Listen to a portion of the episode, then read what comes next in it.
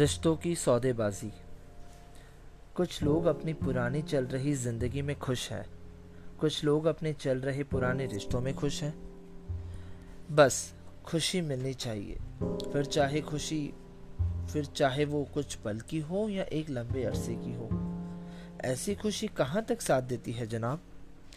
वैसे लोग तो मैंने कई देखे हैं, जो सब कुछ होते हुए भी उन बेजान रिश्तों के लिए रोते हैं। जो खुद के कभी थे ही नहीं।